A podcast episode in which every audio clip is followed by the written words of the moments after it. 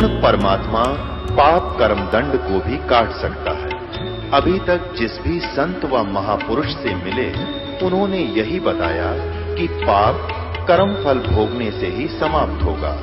वो प्रभु कौन है जो पाप कर्म को काट देता है? वो काल के बंधन से छुड़वा देता है। उसका क्या नाम है? पूजा की विधि क्या है? कृपया अवश्य सुनिए। जगत गुरु तत्वदर्शी संत रामपाल जी महाराज के अमृत वचन। तब कबीर साहब खड़े हो गए बैठ गए एक स्थान पर सथिर हो गए डट गए रुक गए। तब पांडे ने जाकर चरणों में गिर गया। हाथ जोड़े पैर पकड़े मन मा, मुझे माफ़ी दो भगवान मेरे तो गलती होगी। तब कबीर साहब ने कहा कि बात सुन ले भाई। आ वो कहता है पांडा के मुझे चरणों का जल दे दो दाता मैं इसे स्नान कर लू। आपके चरणों का रज भरा जल दे दो मुझे। मेरा कोड कट जा। कबीर साहब बोले, भाई, कोड तो कटेगा, ठीक है, मेरे आशीर्वाद और आप यहाँ पर मेरी बात सुनो पहले। कहा जी, बता दो। इस जगन्नाथ के मंदिर में आज के बाद छुआछात नहीं होगी। अगर जिसने भी को छुआछात करने की कोशिश की है, उसकी यही हालत हो जाएगी। इससे भी बुरी हालत हो सकती है, कोई और भी घटना घट सकती है। उन पांडे ने कान पकड़े, हाथ जोड़े अक्षमा याचना की प्रभु, कभी नहीं, ऐसा नहीं करेंगे। तब कबीर साहब ने कहा, ठीक है। और आज नहीं, सदा के लिए ऐसा ही होगा सदा के लिए होगा। तब कबीर साहब के पैर धोए और कहा कि, चालीस दिन इस जल से नहाते रहना। कबीर साहब ने, कर तो वो वैसे भी सकते थे, परंतु हम जल्दी स्वस्थ हो जाते हैं तो भगवान को भूल जाते हैं। कहने लगा, चालीस दिन नहाना, इसे इस जल को डाल के। अब ऐसे उसने प्रारंभ किया तो रोज़ाना कोड समाप्त होता चला चलेगा चालीसवें दिन बिल्कुल स्वस्थ काया होगी। अब इस प्रकार उस जगन्नाथ जी के मंदिर में आज भी छुआछात नहीं है। कोई भी जाति का, किसी मज़हब का, कोई व्यक्ति जावे। और जबकि आज से 500 सौ पाँच सौ वर्ष पहले, साढ़े पाँच सौ वर्ष पूर्व, किसी मंदिर में कोई अछूत व्यक्ति नज़दीक भी नहीं जा सकता था। उस मंदिर में कभी भी छुआछात नहीं है तो ऐसा क्यों अब ये मूल ज्ञान किसी के पास नहीं है। कबीर साहब को जब तक हम भगवान नहीं मानेंगे, इतने हमारे नाथ को शास्त्र समझ में आवे। ना हमारी भक्ति सुचारू है, क्योंकि मालिक को तो मालिक नहीं मान रहे हैं। और जो मालिक नहीं है, उनको हम प्रभु मान रहे हैं। वो जितने मालिक है, उतना लाभ तो वो दे सकते हैं। लेकिन इस काल से एक छुड़वाने वाला प्रभु वो स्वयं ही है, इसलिए वो कबीर परमेश्वर है। तो ये दास एक बार ये देखने के लिए गया। कुछ हमारे साथ सेवक थे। तो हमने वहाँ जाकर देखा, वहाँ कबीर चौरा नाम का एक आश्रम बना हुआ है। और जहाँ पर कबीर साहब ने बैठ कर समुद्र को रोका था, वहाँ पर एक चबूतरा यानी पत्थर नीचे रखा है। उसके ऊपर एक यादगार बना रखा है गुम्मद सा बना रखा है कि ये ऐतिहासिक स्थल कोई बर्बाद ना कर दे, ये प्रमाण बना रहे। इसलिए उसके ऊपर एक गुम्मद सा बना देते हैं। वहाँ घंटी घंटी नहीं बाँध रखी उसकी पूजा नहीं होती। वो तो सिर्फ़ केवल ये बनाए या, यादगार बनी रहे सदा के लिए। ये प्रमाण रहे कि वास्तव में ये ऐतिहासिक जो है ना कहानी यहाँ पर वास्तव में सत्य थी। और उसकी देखभाल के लिए एक व्यक्ति रखा जाता है उसको महंत कहते हैं। वो रखवाले होते हैं उस ऐतिहासिक सथलों के। अब वो नादान स्वयं महंत बन गया पर पूजा करवाने लगे अपने दंडवत कराने लग गए और फिर नाम देने लगे। ये बात नहीं बिगड़ा क्योंकि प्रभुता के भूखे हम प्रभु के नहीं है। महंत तो केवल एक रखवाले होते हैं, उन ऐतिहासिक सतलों का मेंटेनेंस कराने के लिए, उनको बनाए रखने के लिए। और और उनका बस इतना ही काम होता है। तो वहाँ हम उस मेंस जी से मिले। उन्होंने बताया कि हमारी कई पीढ़ी से इसमें रहते हुए आ रहे हैं, वहाँ दस पंद्रह कमरे भी बने हुए आने वाले अतिथियों को रुकने के लिए। और वहाँ उन्होंने एक दान पात्र रखा है, उसमें दस पाँच रुपए डाल देते हैं। वो इसलिए कर, पहले जो मेहनत होते थे बड़े नेक हुआ करते प्रभु से डरने वाले होते थे। जो पूजा आ जाती, केवल अपनी रोजी रोटी की रखकर बाकी का मंदिर में लगा आश्रम के मेंटेनेंस में लगा देते, या कि अपना भंडारा कर देते थे। अब वर्तमान के जो लोग हो गए, अब नाम भी देने लगे और स्वयं गुरु बन गए। नाम क्या का काय का ज्ञान उनको शास्त्र विरुद्ध साधना बताने लगे, क्योंकि शिष्यों का समूह चाहिए, और शिष्य होने पाचा परमानेंट व इनकम हो जाती है। और वैसे तो कोई दार्शनिक आवे, कभी दस रुपए चढ़ा जाए कभी ना चढ़ावे, ये समस्या हल कर ली इन्होंने आप पे कि चेले शिष्य बन जाएँगे तो वो आए महीने या साल में छह महीने में ज़रूर आया करेंगे, मेले दर दिए, हैं, उस तरह वो वो ड्रामा बना लिया अपनी रोजी रोटी को मतलब और ज़्यादा कर्म बिगाड़ने का। तो ऐसे वो परंपरागत उस महंत जी ने वहाँ बताया कि हमारी काफ़ी पीढ़ियाँ पीछे से ऐसे आती रही और मैं अब वर्तमान में हूँ, वो काफ़ी वृद्ध है वहाँ पे। अस्सी, पचहत्तर साल की आयु अवश्य होगी। उसने फिर बताया, वो जो दास ने पढ़ा था, सुना था, जो का त्यों बताए कि ऐसी ही है। फिर हम उस मंदिर में गए। वहाँ देखा, वहाँ कोई मूर्ति पूजा नहीं है। मूर्ति एक तरफ़ रखी, वहाँ तो कोई जा नहीं सकता, उसे दस फुट दूर ही रहना पड़ता है ऐसे वो बना रखा है बैरियर सा बना रखा, उसमें पाइप सी गाड़ के। और वहाँ कोई पूजा नहीं होती, मूर्ति क्यों अब वहाँ वो पांडे झाड़ा लगाते हैं, पानी से चंदे बेक और नू, आ जाओ, लगवा लो लगवा लो, धर दो दस रुपए। ये उनकी अपनी अपनी सोच होगी, लेकिन ये प्रारंभ नहीं था भक्ति का। तो हमने वहाँ पर पूछा, उन पांडों से कि यहाँ पर छुआछात क्यों नहीं होती? अन्य मंदिरों में तो कोई कुछ नहीं देता था पहले सूत्रों को, अन्य जाति वालों को। तो वो कहने लगे, पता, ये प्रभु कृपा है। प्रभु कृपा है। प्रभु की कृपा यहाँ क्यों हुई? अन्य मंदिरों में क्यों नहीं हुई? फिर हमने पूछा कि, सुना ये मंदिर पहले समुद्र ने कई बार तोड़ा था? वो कहने लगे हाँ एक दो बार तोड़ा था, सुना है हमने भी। फिर किसने रोका समुद्र को? कि भगवान प्रभु की कृपा से रुक गया। जब वो तीन बार टूटा, जब ये प्रभु कहा गए थे आपके? अब ये वो सच्चाई तो सामने आने नहीं देते, क्योंकि कबीर साहब को भगवान नहीं मानते। अरे जब तक मूल मालिक को मालिक नहीं मानेंगे, जब तक हम जड़ की सिंचाई नहीं करेंगे और जड़ को नीचे नहीं डालेंगे ज़मीन में, तब तक पौधा भक्ति रूपी हमारा सफल नहीं हो सकता। ये जगन्नाथ के मंदिर की स्थापना की सत्य कथा है। एक समय की बात है, गोरखनाथ जी ने रामानंद जी को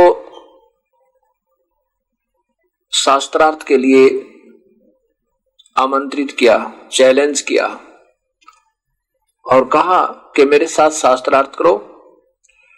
रामानंद जी कौन थे? कबीर परमेश्वर के पूज्य गुरुदेव और बाद में कबीर साहब की समर्थता को जानकर रामानंद जी ने कबीर साहब को ही अपना हृदय से गुरु मान लिया था और संसार की दृष्टि से वो गुरु शिष्य का नाता कबीर साहब के गुरुदेव रामानंद जी ही जाने जाते हैं।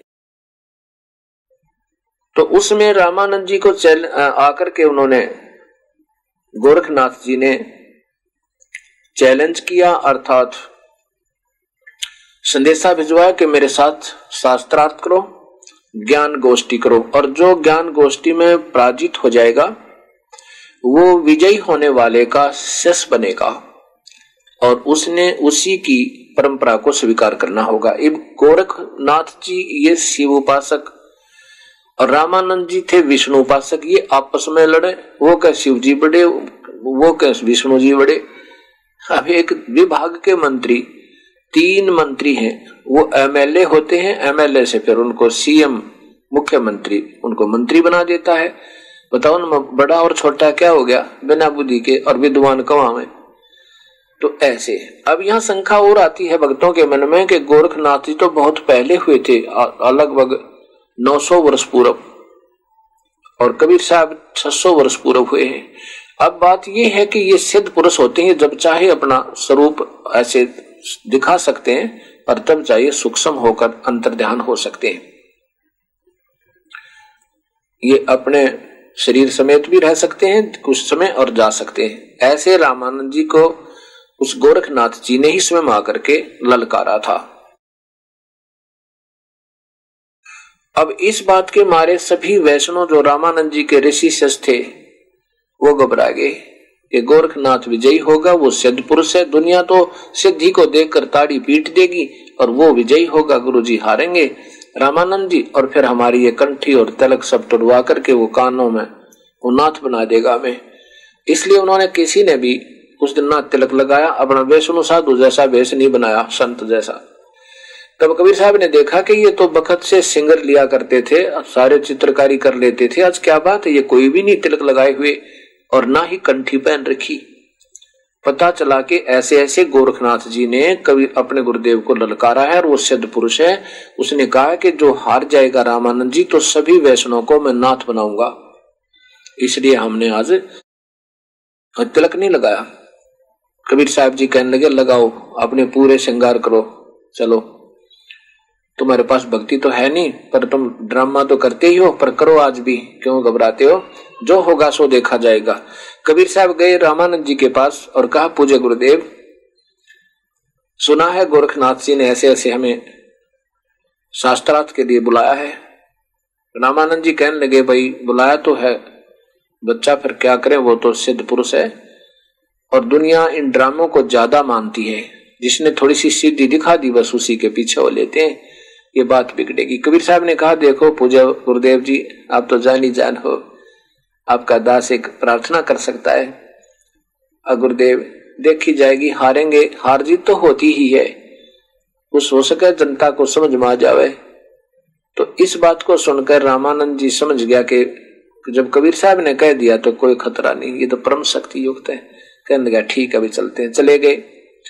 और वहाँ पर जहाँ निश्चित सथल था, वहाँ आसन लगा दिया रामानंद जी का अलग से और गोरखनाथ जी ज़मीन पर अपना एक मृगशाला बिछा के और साथ में एक त्रिशूल गाट रखा, छह सात फुट ऊँचा। ऊपर तीन उसके सींग से होते हैं। और स्वयं ज़मीन पर आसन लगा करके मतलब मर्ग छाला बिछा करके आसन अलग से लगा हुआ था, वहाँ बैठे और कबीर, रामानंद जी का आसन अलग से लगा दिया। और कबीर साहब अपने गुरुदेव के चरणों में उनके आसन के नीचे बैठ गए। तब गोरखनाथ जी ने कहा कि रामानंद मेरे साथ चर्चा करो। और प्रश्न करो मेरे तय कबीर साहब ने कहा कि पहले गोरखनाथ जी, इस दास से चर्चा करो, बाद में मेरे गुरुदेव से बात करो। पहले इस मटके का जल चेक कर लो, कैसा है, बाद में कुएँ का पी देख लेना। जो मटके का जैसा मिलेगा, वैसा ही उस कुएँ से भरा हुआ समझो। ऐसा उदाहरण, ऐसे उदाहरण दे करके अर्थात ये बात कबीर साहब ने कहा। तब छोटे, छोटी सी उम्र के बच्चे को देख कर के गोरखनाथ कहता है, अरे, कल का बालक तू, कब से ये सन्यासी बन गया? कबीर साहब कहने लगे, अगर मेरी आयु पूछा है ना तो मेरी आयु इतनी लंबी है कि अरबों तक ब्रह्मा मर गए, करोड़ों मर गए विष्णु, और करोड़ों तेरे शिव शिव शंकर मर गए, मेरी एक करोड़ों तेरे निरंजन मर गए, ज्योत स्वरूपी निरंजन भी करोड़ों मर गए मेरी एक भी पल नहीं व्यतीत हुई, अर्थात मैं अजर अविनाशी हूँ। मेरी आयु तो ये है। और मैं कब से वैरागी बन गया? जब ना धरती थी, ना ये चाँद और पानी सूरज थे। पाँचों तत्व और तीन गुण भी नहीं थे। उस समय मैं था, ये मेरा। और उस समय का मैं वैरागी समझ लो। अब इस बात ने सुनकर गोरखनाथ ने सोचा, ये छोटा मुँह बड़ी बात है। ऐसे नहीं मानते, ये लातों के भूत बातों से नहीं मानते। ये सोच के और वहाँ से उठा अपने आसन से, ऐसे सिद्धि से ऊपर उठा, खड़ा हो मतलब नीचे से ज़मीन से ऐसे आसन पद्म लगाए लगे, ऐसे आकाश में जैसे पक्षी उड़ा करे। और ऊपर उठ के अपने तरसूल जो सात आठ फुट ऊँचा फुट ऊँचा था ज़मीन से ऊपर का सिरा, उस तरसूल के ऊपर यहाँ विराजमान हो गया जाके ऐसे। और वहाँ बैठकर कहता है कि आ जाओ, मेरे बराबर में बैठकर बातें करो। अब सबने ताड़ी पीटी अकवा जीवा शब्द पुरुष गोरखनाथ जी की जय हो। कबीर साहब ने कहा कि नाथ जी, आपने ज्ञान चर्चा की बात की थी। ये नाटकबाजी, ये जादूगरी दिखाने की बात गोष्ठी में नहीं आती। आपने ज्ञान गोष्ठी की बात कही थी। आ जाओ, बात करो, बैठ के। तो राम गोरखनाथ जी ने कहा कि मेरे बराबर बैठकर बात करो, तुम्हारे पास कुछ नहीं है, तुम बातें बातें बनाते हो। एक दो बार कबीर साहब ने प्रार्थना की, पर वो नहीं माने। अपनी सिद्धि के बूते पर ज़्यादा ही सद हो गए थे। कबीर साहब एक कुकड़ी कुकड़ी बोला कर, वो कहते हैं हरियाणा में, जैसे पहले बुढ़िया चरखा काता करती थी, उस पे ताकू के ऊपर एक रील हो जाती थी धागे की, इतनी मोटी, कच्चे धागे की। उसको सफ़ेद रील, सफ़ेद धागे का एक गट्टा सा होता था से बंडल सा। उसको अपने जेब में डाल ले गए थे, पहले ही जानी जान थे वो। उस समय कबीर साहब ने अपने जेब से वो धागे की मोटी रील निकाली। उसका एक सिरा पकड़ा धागे का और ऐसे आकाश को भगा दी। वो ऐसे अनलोड होगी, अनबंडल्ड होगी अनबंडल होगी तो सीधा एक धागा खड़ा होगा, नीचे से लेकर ऊपर तक डेढ़ सौ फुट के दूरी पर ऊपर जाकर उसका अंतिम सिरा, अंतिम छोर था। और वहाँ और नीचे ज़मीन पर एक सीधा परपेंडिकुलर खड़ा हो गया और कबीर साहब वहाँ से उठे, अपनी सिद्धि से और ऊपर पहुँचे। सिद्धि के तो मालिक थे, अपनी शक्ति से ऊपर गए और उस धागे के ऊपले ऊपर वाले छोर पर जो आकाश में डेढ़ सौ फुट ऊँचा था, वहाँ जाकर विराजमान हो गए और कहा कि, आ जाओ नाथ जी मेरे बराबर बैठकर बात करो। बराबर में ही गोष्ठी होती है तो।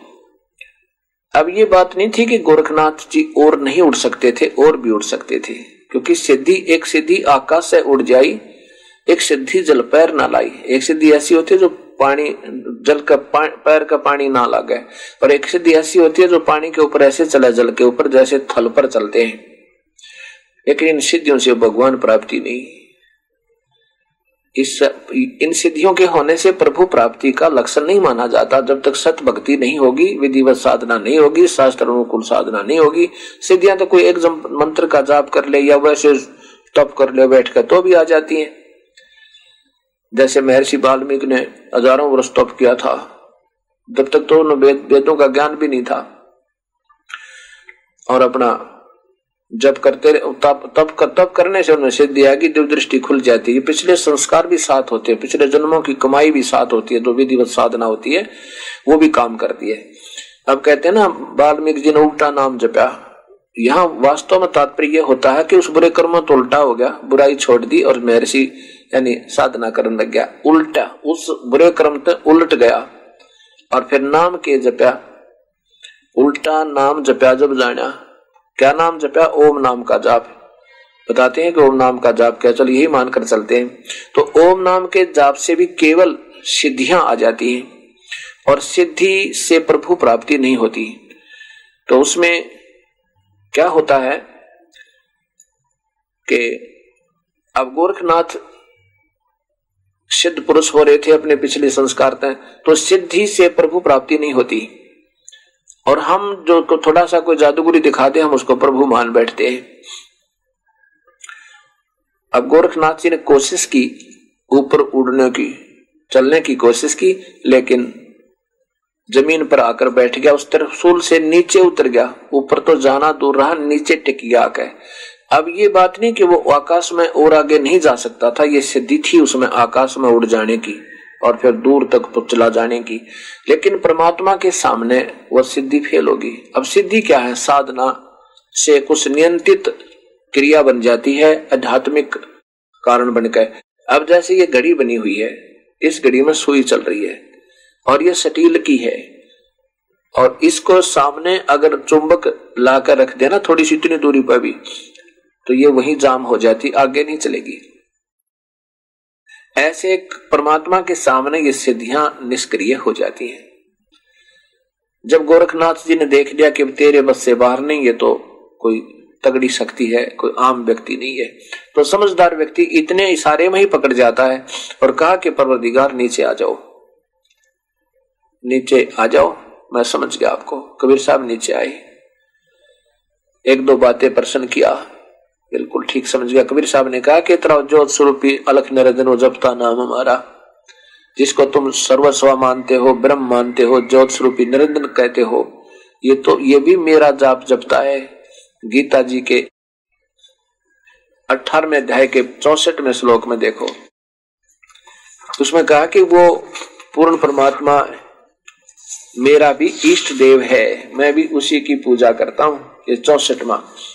गीता जी अध्याय नंबर अठारह का श्लोक नंबर अध्याय नंबर अठारह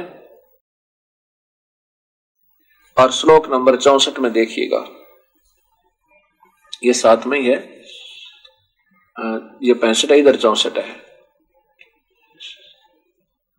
ये क्या कहा कि सर्व गुहतम भूय शरणु शरणु में परम वच। अब और पहले तो बता दिया ऊपर ये गुप्त से गुप्त मैंने भेद तेरे को बता दिया कि उस परमात्मा के चरणों में चला जा, वहाँ जाकर तू परम शांति को प्राप्त होगा। अब फिर इसमें कहता है कि मैं गुप्त से और गुप्त एक बात बताऊँ तेरे तय अर्जुन, ये तेरे हित में कहता हूँ कि वो इति माने यह है। इति का अर्थ इन्होंने यही कहा है, इति माने यह है। इति माने यह है, पूर्ण परमात्मा ही मे माने मेरा, दृढ़ मन सुनिश्चित, इष्ट माने इष्ट, देव पूज्य देव असी माने है। मैं तेरे हित में बताऊँ सु बता रहा हूँ कि ये का पूर्ण परमात्मा, वो पूर्ण परमात्मा, वो तत्परम परम अक्षर पुरुष, उत्तम पुरुष तो अन्य, वो मेरा भी पूज्य देव है, मैं भी उसकी पूजा करता हूँ। तो यहाँ कबीर साहब कहते हैं, तेरा जोत स्वरूपी अलख निरंजन, ये जपता नाम हमारा, वो भी मेरा ही, मेरा धरता ध्यान हमारा हमारा ध्यान रक्त करता है। वो हमारा ध्यान करता है। अब जैसे प्रश्न था ना कि वाल्मीकि जी ने मरा मरा मरा, राम राम करने लगा। अब चाहे कोई मंत्र कर लो, किसी भी नाम का, चाहे राधेश्याम राधेश्याम सीताराम सीताराम कर लो, पर इससे वो तप से सिद्धि आती है, नाम से नहीं आती। उसकी तप की साधना से सिद्धि आ जाती है, वो बैठ कर मेडिटेशन करने कुछ एक फल मिलता है, उसका, कुछ सिद्धियाँ आ जाती हैं। लेकिन मुक्ति नहीं हो सकती, नाम होते हैं। कोई भी नाम का मंत्र है, उसकी आराधना कर लो, लेकिन उसे अन्य वो तो और उपलब्धि हो जाएगी। जैसे आम की जगह पर किकर का बीज बीज लिया, वो भी उगेगा और उसका फिर फल वो नहीं होगा जब आम वाला होगा। ऐसे। तो इस बात को गोरखनाथ कहने लगा, जी, एक बात बताओ। मैं आपकी एक परीक्षा और लेना चाहता हूँ। फिर मैं आपको स्वीकार कर लूँगा अपने गुरुदेव रूप में। तो कबीर साहब ने कहा, वो भी वो भी कसर निकाल ले भाई अपनी सारी शंका मिटा ले कि ये साथ में दो किले पर गंगा थी, जहाँ ये गोष्ठी हो रही थी। कि गंगा पर चलो एक बार। कबीर साहब वहाँ गंगा पर चले गए, दर्शक भी पहुँच गए। गोरखनाथ जी ने गंगा में गोता लगाया और वहाँ पर मछली का रूप बना लिया और पहले कहा कि मुझे ढूंढ देना, मैं इसमें गोता लगाऊँगा तो मैं तुझे अपना गुरुदेव मान लूँगा। अब अंदर जाकर के गोरखनाथ जी ने एक मछली का रूप बना लिया, गोता लगा के, डुबकी लगा करके गंगा में। कबीर साहब ने पकड़ के वो मछली और बाहर ला के गोरखनाथ बना के बैठा दिया, पटरी पे। तब गोरखनाथ जी ने चरणों में शीश टेक दिया और नाम लिया, उपदेश लिया अपने प्रभु ते। तब कबीर साहब ने कहा था कि गोरखनाथ सिद्धि में बोलिया फूला टूणा टामन टूणा गोरखनाथ सिद्धि में भूलिया और टूणे टामन हांडा फूलिया ये सिद्धियों को तो टूणे टामन बताए, संतों ने ये भक्ति के लक्षण नहीं है। आजा गोरख शरण हमारी, हम सतगुर तारे नर और नारी। गोरखनाथ में सबन का गुरु आ कबीर साहब की प्यारी आत्मा गरीबदास जी कहते हैं कि कबीर साहब ने कहा कि गोरखनाथ में जगत गुरु, मैं बृहस्पति हूँ वास्तव में। मैं सबका गुरु हूँ। तब गोरखनाथ जी ने कहा था कि तेरी बातें मुझे अच्छी नहीं लगती, तू गलत कह रहा है। मुझे तेरी बातें कड़वी लगती हैं, तेरा वचन मुझे लग गया कड़ुआ तो कबीर साहब ने कहा कि कड़ुआ लगा, वो मीठा होई, हमारी बात पति जज होई। जैसे ये दास अब कड़वी कड़वी कैप्सूल कुनीन खिला रहा आपको, क्योंकि अभी तक आप सत ज्ञान ना होने से असत ज्ञान तय रोगग्रस्त हो। और ये कड़वी कड़वी कैप्सूल आप खाते रहो, ये सच्चाई सुनते रहो। एक दिन वो दिन आवेगा, आप स्वस्थ हो जाओगे और ये इतनी मीठी बनेगी, आपको कोई और चर्चा अच्छी नहीं लगेगी। जैसे अस्वस्थ व्यक्ति कड़वी कड़वी गोलियाँ खा स्वस्थ अस्वस्थ व्यक्ति कड़वी कड़वी गोलियाँ खाकर स्वस्थ हो जाता है, पहले उसको रोटियाँ कड़वी लगती हैं, फिर वो मीठी लगती है। कबीर साहब ने बताया नाथ जी ने पूछा था, कब के भय बरागी? कबीर जी, कब से भय बैरागी? तुम कब से ये वैष्णो बन गया? कब से भक्त बना तू? नाथ जी, जब से भय बैरागी, मेरी आद अंत सुध लगी। धुंधकार आद का मेला। नहीं गुरु, ना कोई था चेला जब मैं अकेला था। तब जब का तो हम योग उपासा तब का फिर अकेला। धरती ने जबकि टोपी दीना ब्रह्मा ने जद का टीका। और शिव शंकर से योगी ना थे जब का झोड़ी सिखा द्वापर की हम करी फावड़ी, त्रेता का हम दंडा। सतयुग मेरी फरे दोहाई, कलयुग फरूनो खंडा। और गुरु के वचन कर साध की संगत, ऐसे अजर अमर घर पावे। कह कबीर, सुनो हो गोरख, हम सबको तत्व लखावे। हम सबको ही सत ज्ञान देते हैं।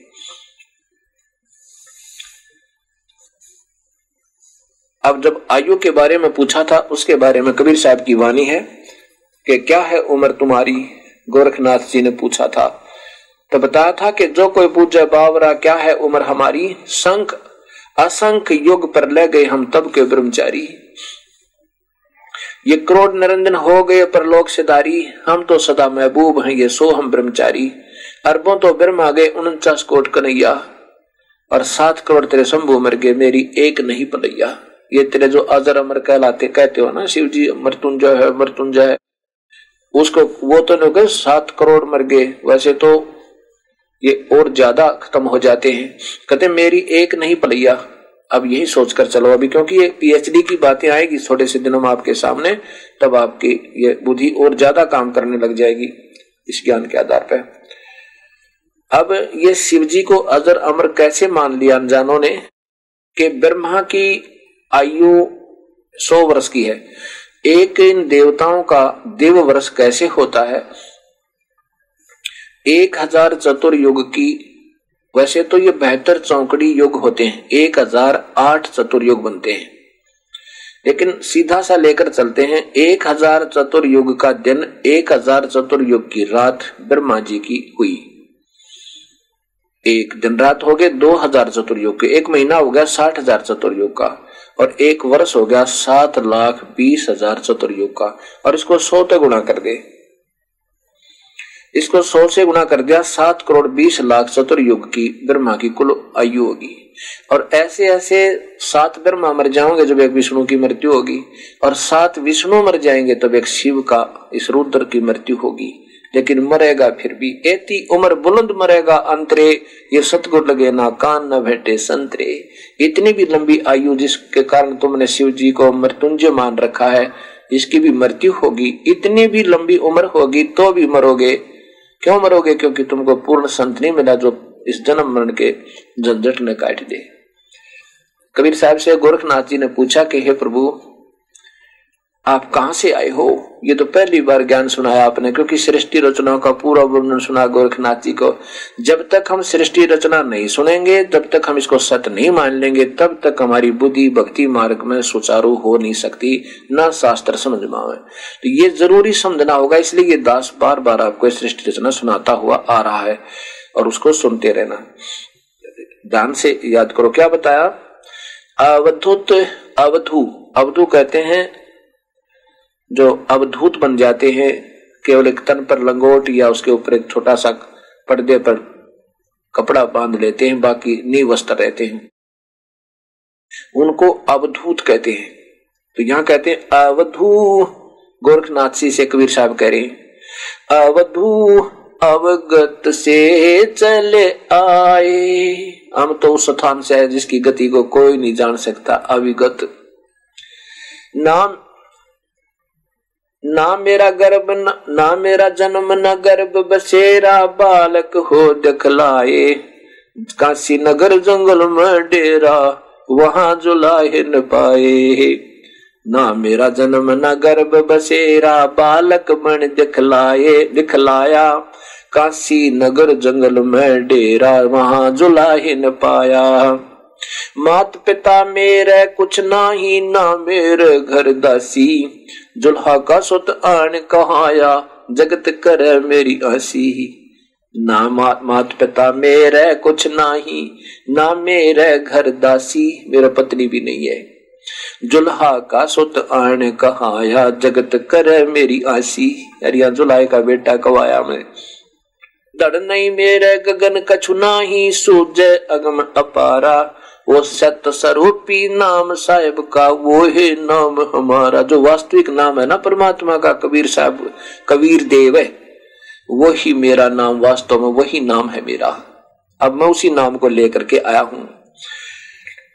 डर नहीं मेरे गगन, कछु ना ही सोच अगम अपारा। ये सत्य स्वरूपी नाम साहेब का वो ही नाम हमारा। अदम अधर दीप गगन गुफा में तानिज वस्तु सारा।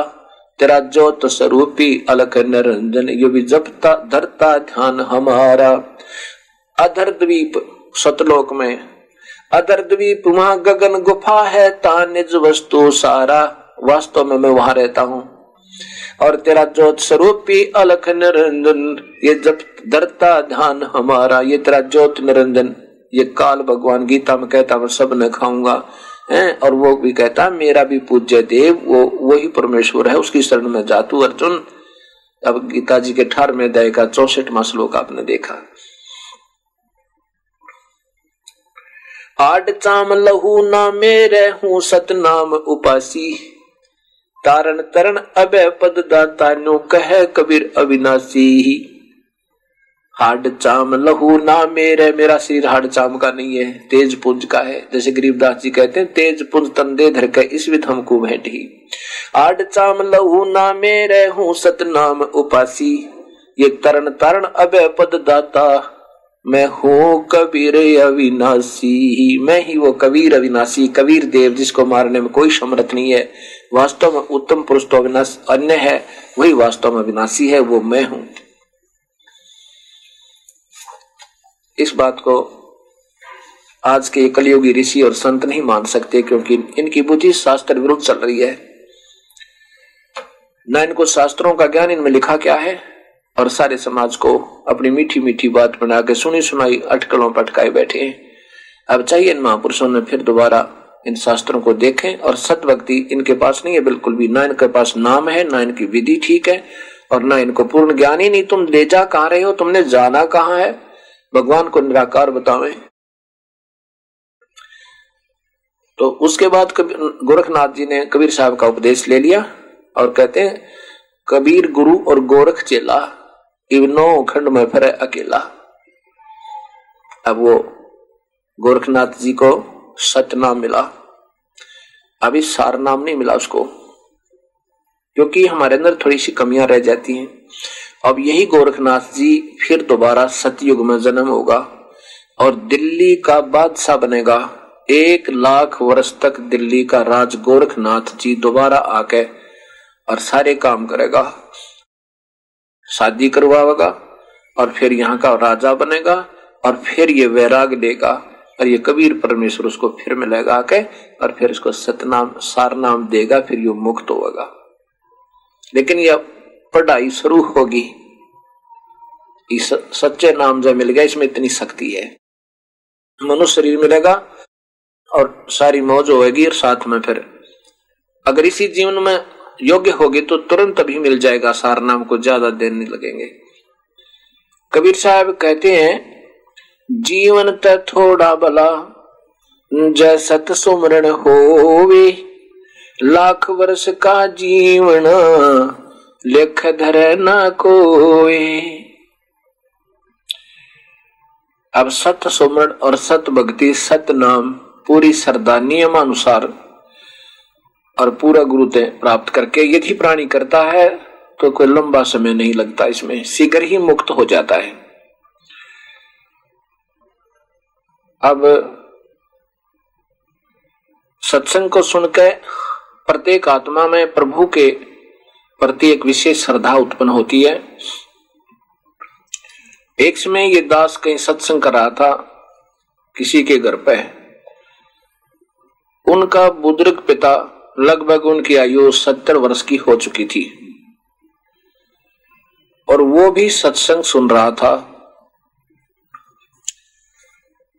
सत्संग सुनने के बाद उस प्यारी आत्मा ने उनके पिताजी ने पूछा आँखों में पानी भर के कहने लगा, महाराज जी, मैं तो सारी उम्र अपने काम काज में लगा रहा और मैंने तो जीवन में पहली बार ये विचार सुने हैं परमात्मा के बारे में। अब मुझे ये मुश्किल हो रही है, परमात्मा मेरे साथ बनेगा कि सारा जीवन खो दिया।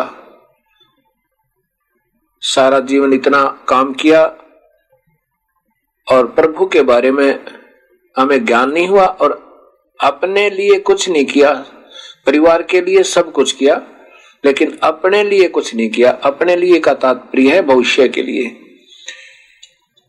और कहने लगा, आँखों में पानी भरकर बुज़ुर्ग आदमी, कि अब क्या बने मेरे साथ? अब क्या होगा मेरे साथ? मैंने कहा भक्तात्मा चिंता मत करो। आप अब उपदेश ले लो और अब भी बात बन जाएगी। वो कहता, जी, अब कैसे बात बनेगी? आयु तो बहुत कम रह रही है। अब तो नहीं बने बात है। मैंने कहा, कुछ भी नहीं बिगड़ा। ये शरीर पुराना हुआ है और जीव जो का क्यों है, ये ये अभी पुराना नहीं होता, हुआ है। इसका तो फिर जन्म होगा, फिर जन्म होगा, फिर जन्म होगा। ना मेरा कितने कहोगे? यदि आज भी आप इस सत भक्ति को स्वीकार कर लोगे तो समझो आपका जीवन सफल होगा, आपको मानव शरीर प्राप्त होगा, और धीरे धीरे ऐसे ये भक्ति बढ़ जाएगी। अब जैसे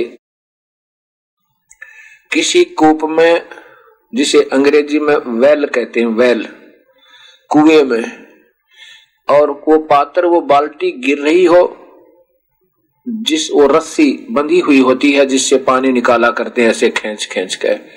और वो गिर, बाल्टी गिर गई है, हाथ से रस्सी छूट चुकी है, और रस्सी ऐसे ऐसे घसीटती हुई घिसरती हुई जा रही है, और कुएँ में जा रहे हैं। यदि भाग ले, कोशिश कर ले, हाथ पैर मारे, और वो छोटी सी अगर एक फुट की भी रस्सी बाकी रह रही हो, गिरने से पहले वो मिल जावे तो कुछ भी नहीं गया। पानी भी आ गया और रस्सी भी और बाल्टी भी सारी आएगी इसी प्रकार यदि अब भी उपदेश ले लोगे तो कुछ नहीं बिगड़ा आपके जीवन का। कुछ भी नहीं बिगड़ा। ये मनुष्य शरीर तो न जाने कितने का अपने पर खो दिए। अब प्रारंभ कर लो। ये बीज भी आपके हृदय में भक्ति का प्रवेश हो जाएगा और फिर ऐसे धीरे धीरे पार हो जाओगे। ऐसी समझ मायूस गए ओका बीड़ी, शराब सब छोड़ दी। न बोले, जी, मांस तो कभी खाया नहीं। और शराब भी विशेष नहीं पी, कभी ब्याह शादी में ले ली थी, पी ली थी और हुक्का बहुत पिया मैंने। उसी दिन से हुक्का, शराब दोनों त्याग दी। तमाकू प्रयोग जीवन भर नहीं किया उसके बाद और नाम ले लिया। फिर वो आठ वर्ष के बाद उसका प्राण छूटे। इतने खूब भक्ति की। घर वाले कहा करते, जी, ये तो उस मंत्र को जपता ही रहता है। और बेड़ा पार हो गया उसका। बड़ा प्यार से शरीर छोड़ गया। अंत में बैठा बैठा और बोलता बोलता, सत साहिब कहते कहते और प्राण त्याग गया। कबीर साहब पूर्ण परमात्मा है, अनंत कोटि ब्रह्मांड के मालिक हैं। ये अपनी हंस आत्माओं को फिर अपने ही सतज्ञान के आधार पर पूर्ण परमात्मा की भक्ति में लगाने के लिए आते हैं। एक समय की बात है, एक जीवा तत्वा नाम के, जीवा तत्वा। और इनको जीवा और दत्ता भी कह देते हैं। ये दो भाई थे। ये दोनों ब्राह्मण कुल में जन्म था। इनको किसी सत्संग में ये ज्ञान हुआ कि पूरे गुरु के बिना, अधूरे गुरु से अधूरे मार्ग पर आधारित हो जाना ये कोई समझदारी नहीं है। पूरा गुरु नहीं मिला, पूर्ण सही सत भक्ति शास्त्र अनुकूल नहीं मिली तो ये जीवन व्यर्थ होगा। अधूरे गुरुओं के आधार पर यदि किसी ने उपदेश ले भी रखा है, वो व्यर्थ है। ये मनुष्य जीवन का मिलना कोई बच्चों का खेल नहीं है। मानुष जन्म दुर्लभ है, ये मिले न बारम्बार तरुवर से पत्ता टूट गिरे, भाई बोर न लगता डारे। बंदे तू कर बंदगी जचाव दीदारे। अवसर मानुष जन्म कहा मिले न बारंबारी। अंधे गुंगे गुरु घने ये लंगड़े लोबी लाख। साहेब से परिचित नहीं, ये बात बनावे साख।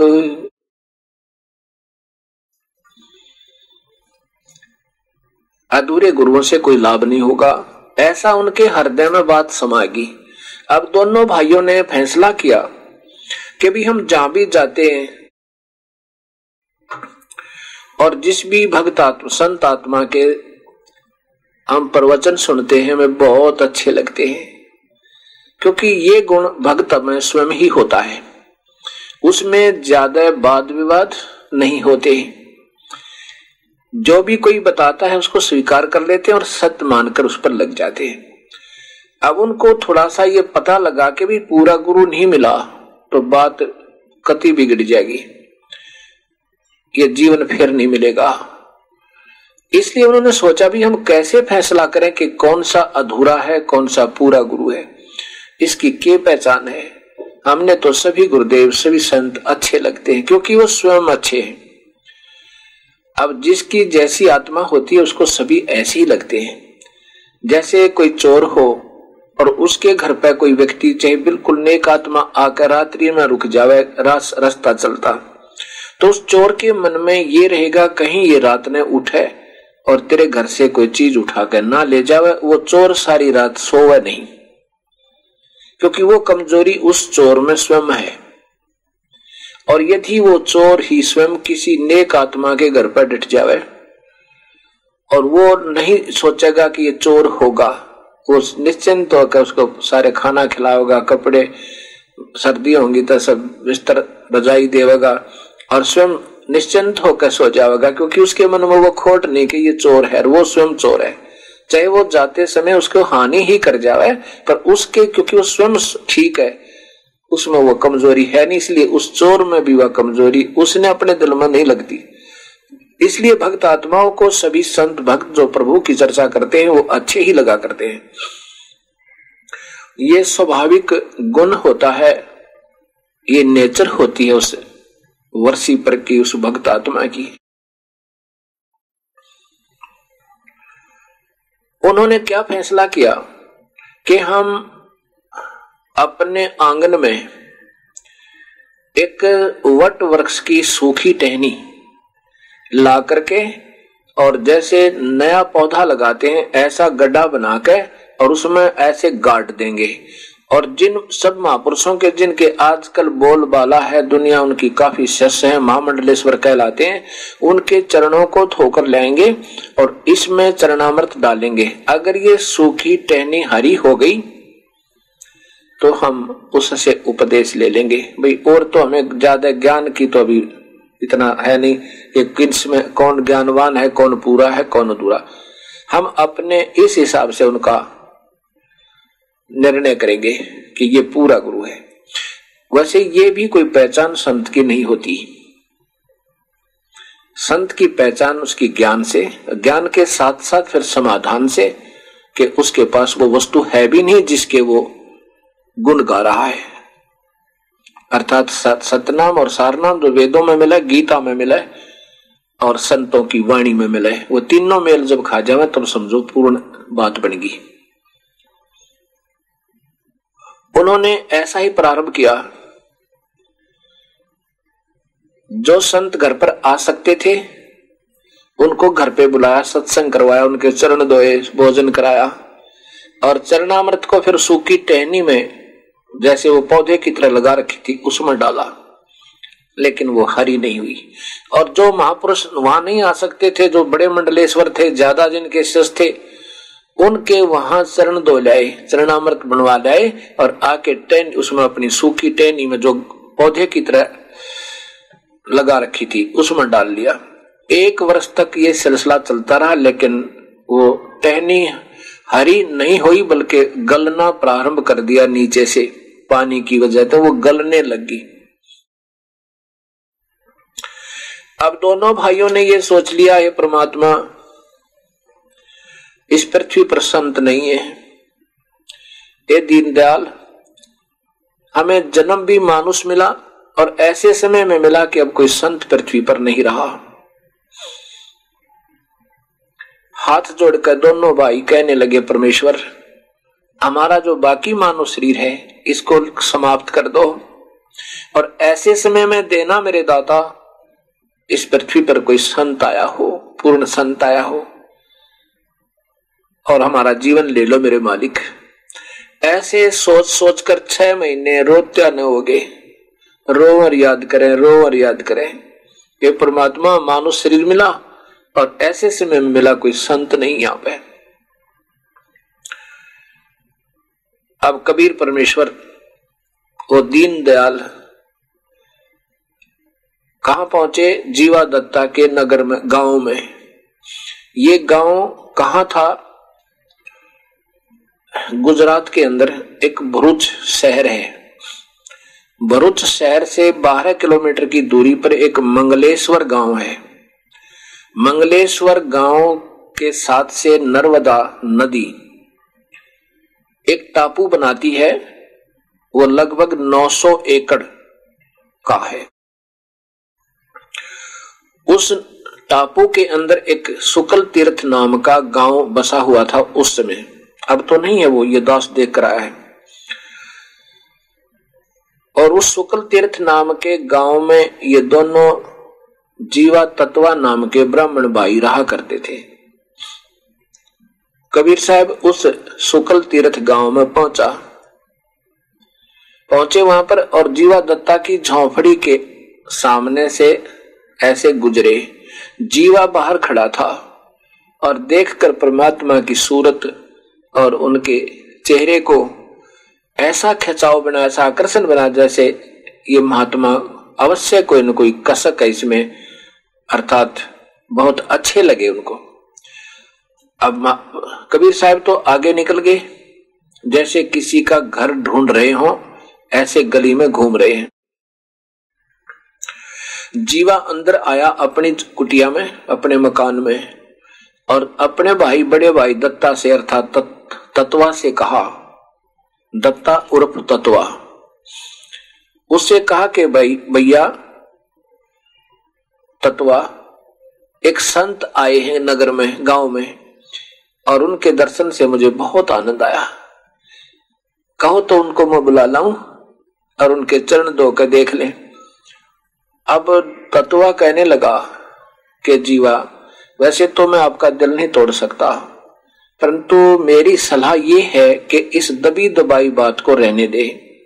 ऐसे ऐसे महामंडलेश्वरों के चरणामृत ले आए हम, जिनका आज एक नंबर में उनकी महिमा गाई जाती है, बोलबाला है। उनसे कुछ नहीं हुआ तो इससे क्या होगा जो गलियों में घूम रहा है? भैया, रहने दो दबी दबाई बात को। कुछ नहीं पाएगा उसके पास और फिर छह महीने और रोना पड़ेगा कई दिन। अब बात की भूल पड़ गई है। अब हमारे भाग्य अच्छे नहीं है। जीवा ने कहा कि देख ले भैया, मेरा तो ऐसा मन करे जैसे एक बार तो बुला ही लाऊं। परमात्मा कबीर साहब, आप ही करते हैं सारे खेलने। तो जीवा के मन में भी कह दिया कि भाई तत्वा के मन में भी आ गया कि अभी बुला लेता है। कबीर साहब वापस आ जाते हैं जैसे किसी का घर ढूंढ रहे हो और मिला ना हो। आगे आगे। आ रहे हैं वापस तो जीवा ने कहा कि महाराज जी, दंडवत प्रणाम किया और हाथ जोड़ कर, क्योंकि भक्तों के लक्षण न्यारे होया करें। कहते हैं, हे दीनदयाल, ये दास का घर है। एक बार दया कर दो, एक बार पग फेरा कर दो, दया करियो मालिक। कबीर साहब तो आए, उसी काम थे अंदर आ गए। एक बैठना दे दिया मूढ़ा, छोटा सा, बैठने के लिए कोई सटूल वगैरह, पहले सटूल टाइप हुआ करते थे, मूढ़े कहा करते उनको। कबीर साहब विराजमान हुए। तत्वा ने कहा कि जीवा, जाओ महाराज जी के चरण धोएँगे। एक तसला ले आए अपना, जैसा भी घर में ब्योत था। ला करके चरण धोए। और चरण धोकर के तत्वा ने कहा कि जीवा, महापुरुषों के चरणामृत को कहीं ऐसे वैसे स्थान पर नहीं डालते होते, या तो जलपान कर ले और या या तो जलपान कर ले या तो पान कर ले पी ले या कहीं गमले में डाल देते हैं, पौधे में डालना भाई। उनकी तो रोज़ाना की प्रैक्टिस थी, अभ्यास था। अब जीवा लेकर के उस तसले को और ऐसे डाल रहा है उस पौधे में, पौधे टाइप में, जो एक सूखी टहनी, वट वृक्ष की लगा रखी थी, जिसमें सब महापुरुषों के चरणामृत डाल चुके थे। उसमें ऐसे डालने लगा, डालते ही डालते पानी उसमें गिरना आरंभ हुआ ही था। इतने में इतनी लंबी लंबी कोपल उस वट वृक्ष की सूखी टहनी का फूट आई। जैसे हरी भरी हो जाया करे, बिल्कुल नवजात नया पौधा होता है।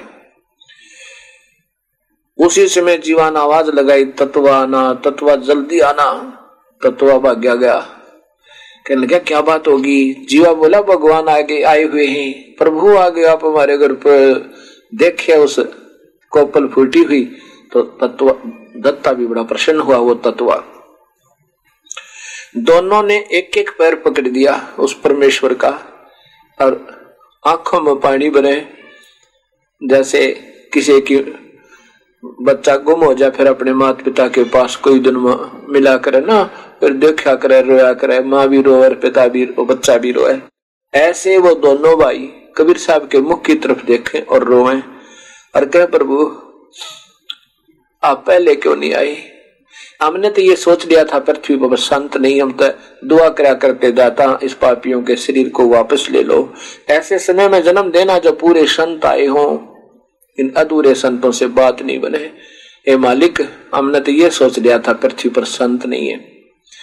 कबीर साहब ने कहा कि भाई, जीवा तत्वा, ये आपकी सोच जहाँ तक थी वो ठीक है, लेकिन यदि पृथ्वी पर संत नहीं होगा तो इसमें आग लग जाएगी। एक समय में संत अवश्य रहते हैं, पूर्ण संत रहते हैं, लेकिन उनको पहचान नहीं पाते या दुनिया। यही कमज़ोरी है। पहचानने ये नकली गुरु नहीं देते। ये मीठी मीठी बात बनाओ, शास्त्रों की आड़ ले शास्त्रों में लिखी हुई बातों को एक नहीं बताओ। उसमें वास्तविकता है क्या? क्योंकि इनको आप ज्ञान नहीं सुनी सुनाई बातों पर मंडलेश्वर कहलाते हैं। भाई, ऐसी बात नहीं है। संत हमेशा रहता है, कोई न कोई परमात्मा भेजता रहता है। और दूसरी बात रही पहले आने की। आ तो मैं पहले भी जाता। तुम्हारी तड़प, तुम्हारी कसक मेरे पास पहुँच रही थी। परंतु अब यदि मैं पहले आ जाता और आते ही ये कार्य तो तुम्हारा हो ही जाना था। और फिर मान लीजिए कोई और मंडलेश्वर रह जाता जिसके तुम चरण अभी नहीं लाए थे, दो का चरणामृत नहीं लाए थे तो आपके मन में यह बात ज़रूर रहती माइंड में कि हो सकता है एक मंडलेश्वर और है, शायद उससे ज़्यादा बात बढ़े। और जब गुरु से उपदेश ले लिया आपने पूरे संत थे अधूरा न चे रोज छोड़ दे रोज दूसरे कर ले इन तक कुछ हो, आनी हो सके लाभ कुछ नहीं। हानि ये होगी इन तय जो अधूरे गुरु हैं जिनके पास वस्तु नहीं है हानि तो होगी लाभ कति नहीं। हानि ये होगी जीवन व्यर्थ हो जाएगा आप ये सोच रहे हो गुरु भी बना लिया नाम भी ले रखा है और शास्त्र साधना आप कर रहे हो वो संत करवा रहा है। हानि हानि होगी लाभ कति नहीं। और यदि पूरे गुरु से उपदेश लेने के बाद और फिर आपके मन में इतना भी आ जाता कि शायद वो मंडलेश्वर अच्छा है तो आप पति भरता पद से गिर जाते। और फिर अब तुम्हारा नाम कट जाता। अब तुम्हारे हृदय में कि, किसी के प्रति कोई आस्था नहीं रही। अब जो श्रद्धा इसके पर, मेरे प्रति बनेगी तुम्हारी ये ऐसी श्रद्धा से ही ये जीव मुक्त हो सकता है। अन्यथा नहीं हो सकता। फिर तो गुरु को तजय बजय, जो आना था पशुआ को फोकट ज्ञाना, ये पूरे गुरु के ऊपर लागू है। कबीर साहब की बाणी इन नकलियों के पास नहीं जिन्होंने नहीं बेरा, वो परमात्मा है कैसा? सब निराकार बतावे, या ब्रह्मा, विष्णु, महेश को समर्थ बतावे, अजर अमर बतावे, और शास्त्र, गीता और भागवत ये पुराण कहें, ये तो नाशवान है, ये स्वयं स्वीकार करते हमारी तो जन्म और मृत्यु होता है। और इनको ये अजर अमर बतावे, ये काल को प्रभु बतावे। गीता में लिखा कि श्राद्ध मत निकालो, ये श्राद्ध निकलवावे। ये तो कति अधूरे हैं। तो इन इनका तो कोई हिसाब नहीं है, लेकिन पूरे संत से उपदेश लेने के बाद फिर आपने सच्चे ढंग से लगना है। अब वो जो टहनी थी, दोनों भाइयों ने उपदेश ले लिया। वो जो टहनी हरी होगी थी, सूखी टहनी वट वृक्ष की तो वो एक बहुत बड़ा वट वृक्ष बन गया है। अब भी साढ़े पाँच सौ वर्ष हो गए लगभग उस बात को, जो कबीर साहब के चरणों से वह सूखी वट वृक्ष की टहनी हरी हुई थी। अब वो पूरा पेड़ बन गया। ये दास स्वयं देख रहा है। और वो लगभग अब भी पाँच छह एकड़ में फैला हुआ है। पहले तो ज़्यादा बताते थे, अब तो लोगों ने बराबरों से काट कूट कर वो थोड़ा सा बना छह किलो में अब भी है। ऐसे मोटे मोटे पेड़ ने, बहुत लंबे लंबे बने हुए उसकी, क्योंकि उसकी नीचे को एक ऊपर से एक जड़ आती है, डार से, और वो नीचे ज़मीन में घुस जाती है। उससे फिर पेड़ बन जाता, फिर आगे चल जाती है। ऐसे वट वृक्ष अगर उसको फैलने की जगह मिल जावे तो कम से कम आधा एक किलोमीटर में अगर हो सकता है, वो फैल सकता है। अब वो इतना हो चुका ये दास उसको स्वयं देख रहा है। वहाँ पर कबीर पंथी महंतों का अर्थात वहाँ पर एक आश्रम भी बना हुआ है। उन्होंने ये वहाँ पर व्याख्या लगा रखी है और एक मंदिर बना दिया। मंदिर के अंदर कबीर साहब की लीलाओं के फ़ोटो लगा रखे हैं, ये दास स्वयं देख रहा है। उन्होंने भी बताया कि ये जो की तुम घटना घटी थी और इसलिए यहाँ पर ये ऐतिहासिक स्थल है। अब कबीर साहब ने सत्संग किया। जीवा ने पूछा, जीवा तत्वा ने, दोनों भाइयों ने पूछा कि हे प्रभु, जिससे भी हमने सुना वो कहते परमात्मा निराकार है, उसका कोई आकार नहीं। वो तो रोशनी, प्रकाश और आवाज़ सुनाई देती है। और आप कह रहे प्रभु, के परमात्मा आकार में है, मानुष जैसा है। आज तक हमने जिन भी महापुरुषों की व्याख्या सुनी है, वो परमात्मा को निराकार और केवल प्रकाश बता रहे हैं। कबीर साहब ने कहा बोले आदमी, एक बात बताओ। अब प्रकाश परमात्मा के बिना कैसे हो सके जैसे दीपक है तो रोशनी है। वो कहते हैं ना, हमने रोशनी देखा बस रोशनी रोशनी है तो अंधे है वो। उनसे कोई पूछा, रोशनी किसकी है? कहते तो है डिवाइन लाइट है। अब जैसे कोई कह दे, भाई, रोशनी देखी। सुनी सुनाई है वो अंधा। अंधा कैसे कहा ये बात? कि वो कोई कहे, भाई, ट्यूबलाइट देखी या मून लाइट देखा? कोई पूछे, वो मून कैसा है? वो कहे, वो तो निराकार है, वो चंद्रमा तो है ही नहीं। रोशनी है, वो वाह क्या बात कही रोशनी है? तो वो अंधे समझना उन्हें कुछ नहीं देखा, वो सुनी सुनाई करे। अब कोई ट्यूब देखा नहीं, ट्यूब तो कह रहे निराकार है, वो ट्यूब तो है ही नहीं। केवल रोशनी दिखाई दे है उसकी, और कहे, ट्यूबलाइट फूटे बाग थरे ऐसे वो संत, ये अधूरे हैं, ये बिल्कुल थोथे हैं, ना इन्होंने देखा, ये ज्ञानहीन है, अंधे हैं। इनको कति ज्ञान नहीं। और इनके उपासक कहाँ जाएँगे, ये स्वयं सोच लेना। अब जैसे सूर्य आकार है और प्रकाश निराकार है एक आधा बुद्धिहीन कहे कि परमात्मा तो आकार है, लेकिन है प्रकाश। और वो फिर बस कभी कभी गुरु रूप में दिखता है। या तो भूत दिखे और ये पितर दिखाई देते हैं, ये तो भटकी हुई आत्मा दिखा करें परमात्मा सह शरीर है, उसका आकार है, मनुष्य जैसा है, तेजो में है, उसी ईश्वर से तेज है। उसका ही रिफ्लेक्शन आगे इन अन्य ब्रह्मंडों में घूम रहा है, वो रिफ्लेक्टिव हो होकर आगे चल जैसे वास्तव में प्रकाश कबीर परमेश्वर का है।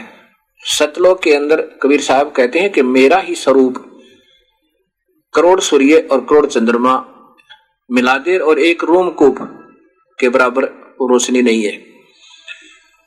और परमात्मा कबीर साहब अपने उस वास्तविक रूप के ऊपर अन्य और ओवरकोट एक हल्के तेज पुंज का, जो उस वास्तविक तेज को छुपा कर एक ऊपर का ओवरकोट पहन देते हैं, मन उसाई, मनुष्य जैसा ही। अर्थात उसको दूसरा शरीर बनाकर ऊपर कुछ और दिखाई, जैसे कोई नकाब लगा ले मुँह पर। ऊपर का तो वो दूसरे जैसे आँख मुँह बदल ले तो उससे और और तरह दिखाई देने लग जाता है वास्तविकता समाप्त हो जाती है। तो उसका ओरिजिनल नहीं नज़र आता, इसकी बजाय बल्कि ओवरकोट जैसे पहन लिया, पूरी तेज पुंज का वास्तविक शरीर के ऊपर एक और ऐसा जो का तो मानुष जैसा बना लेते हैं, और वो मानुष जैसा ही शरीर है, लेकिन वो तेजों में है। तो कबीर साहब बताते हैं कि जैसे सूर्य से चंद्रमा पर प्रकाश रिफ्लेक्ट हुआ, पड़ा, और उससे रिफ्लेक्ट होकर चंद्रमा पर तो सूर्य का सीधा प्रकाश पड़ा उससे फिर रिफ्लेक्ट होकर उसकी प्रतिबिंब बनकर वो पृथ्वी पर आया। अब ये भी कोई कह दे कि चंद्रमा का प्रकाश है तो भी मान ले। कोई बात नहीं। और वो कहे, चंद्रमा का प्रकाश है और पर चंद्रमा कैसा है? वो कहते हैं, मान, कोई कहे कि वो तो निराकार है कोई आकार नहीं है तो वो अंधा समझो, वो सुनी सुनाई बातों से कह रहा है। यदि आँखें होती तो चांदनी देखता, चांदनी देखते, ऊपर देखता किस चीज़ की है, चंद्रमा की है। तो ऐसे ये संत जितने भी अभी तक व्याख्या उनकी है, वो यही बताया है प्रकाश रूप है, वो शरीर रही शरीर रहित है, आकार रहित है, और रोशनी और उसकी आवाज़ सुनाई देती है। आवाज़ कहीं पर हो रही है।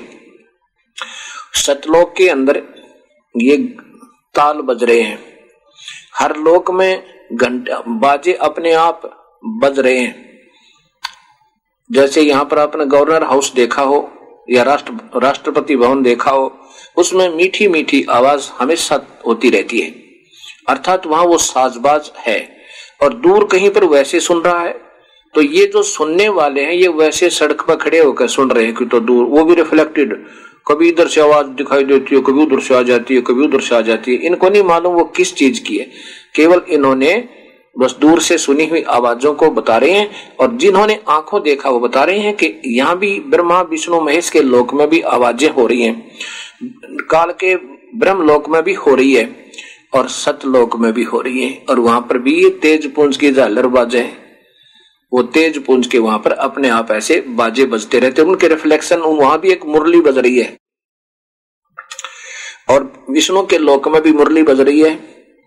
ब्रह्म लोक में, काल के लोक में, जो ब्रह्म लोक कहलाता है, जहाँ काल महा ब्रह्मा महाविष्णु, महाशिव रूप में रहता है, वहाँ भी एक मुरली की आवाज़ आती रहती है अपने आप। और जो मुरली सतलोक में बज रही है, वो इस शरीर में नहीं सुनाई देगी आपको। ना यहाँ उस परमात्मा का तो इसमें आपको कोई भी साजबाज नहीं सुनेगा। और ना ही कोई लाइट उसकी दिखाई देगी। ये सिर्फ़ पिंड बताओ ब्रह्मंड विषय को, पिंड को, ब्रह्मंड को हो चाहे अंड को हो। और इसी में देख बताओ इसी में की व्याख्या सुनाते हैं तो वो अधूरे हैं, काल के जाल में वो संत है। वो पार नहीं हो सकते। जीवा दत्ता ने पूछा था प्रभु परमात्मा आकार है वह निराकार? कबीर साहब ने बताया कि परमात्मा आकार में है। और मानुष जैसा है, उसका कबीर नाम है। अब यहाँ थोड़ा सा वो अपने आप को छुपा जाते हैं, इशारों में बता भी जाते हैं। लेकिन हमारी बुद्धि उस अधूरे ज्ञान पर अधूरे संतों के आधार पर ऐसे अटकी रहती है कि परमात्मा तो और जरा का होता है, उसका तो रोशनी दिखती है, नूर जहूर दिखता है, बस परमात्मा आकार में नहीं है। इसलिए हम आकार में आए हुए परमेश्वर कबीर साहब को कबीर नहीं मान पा रहे थे। क्यों नहीं मान पाते? क्योंकि हमारी व्याख्या, उस अधूरी का, व्याख्या के आधार पर हम आधारित रहते हैं और कुछ और ही मन में बात बनी रहती है। इसलिए वो भी चाहते हैं कि अब मैं सीधा कहूँगा कि मैं प्रभु हूँ तो कोई नहीं माने। सब, क्योंकि वो अधारे अधूरे ज्ञान पर आधारित बहुत सख्त हो चुके हैं। इसलिए कबीर परमेश्वर भी अपने आप को छुपा करके ही ऐसी बात करता ताकि इनके हृदय में कुछ आस्था बनी रहे। और फिर जो वो काम, हमारे कार्य सारते हैं, मुर्दे जीवित करते हैं, रोगी को आरोग्य करते हैं, बांझ को पुत्र देते हैं, कबीर परमेश्वर फिर अपने आप स्वीकार्य हो जाते हैं, ये तो प्रभु आए हैं।